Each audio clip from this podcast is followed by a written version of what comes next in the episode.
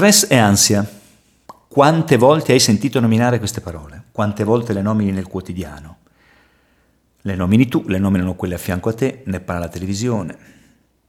Ma la domanda è, quanti sono coloro i quali sanno esattamente definire uno stato emotivo di ansia e uno stato emotivo di stress?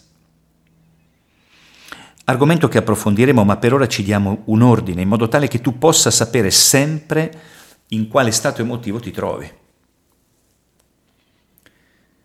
Quando accade qualcosa attorno a noi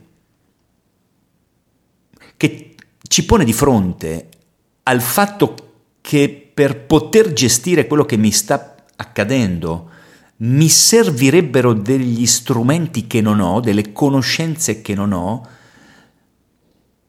ecco che sono di fronte a una situazione di stress che tradotto dalla lingua inglese una delle traduzioni che si ha di questo fonema è pressione, cioè vuol dire che c'è qualcosa dall'esterno che preme contro di me, così io perlomeno lo percepisco, che mi impedisce di fare un qualcosa che avrei voluto fare in un altro modo. Ma purtroppo non mi è permesso, sono in tangenziale, ho un appuntamento, succede un incidente davanti a me, la tangenziale si blocca, sono fermo con l'auto, non mi posso muovere, farò tardi all'appuntamento, mi si smonta tutta l'organizzazione dell'agenda che avevo messo in pista.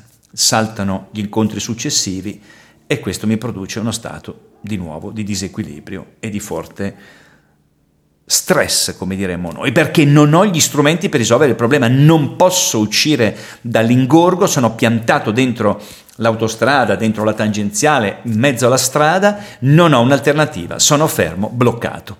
Situazione esterna che ti pone di fronte ad una certezza che ciò che ti servirebbe per risolvere quel problema tu in quel momento non ce l'hai.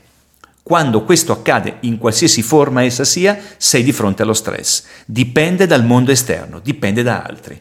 Sei invece di fronte all'ansia quando la situazione è prodotta da te, dai tuoi pensieri. L'ansia è sempre prodotta da noi e siamo noi che col nostro pensiero proiettato nel futuro è un pensiero disfunzionale, negativo, svalutante, che ci mette di fronte a uno scenario possibilmente di crisi, che ci fa pensare che quella persona avrà un problema, che succederà un qualcosa di negativo, che perderò una coincidenza, che mi dirà di no, che figurati se ce la farò a pagare quel e così via, ognuno nelle varie sfumature. Quindi l'ansia è un tuo pensiero che si proietta in un futuro che non è detto che si realizzerà, ma per la tua mente quel pensiero è già sufficiente per farti stare in ansia.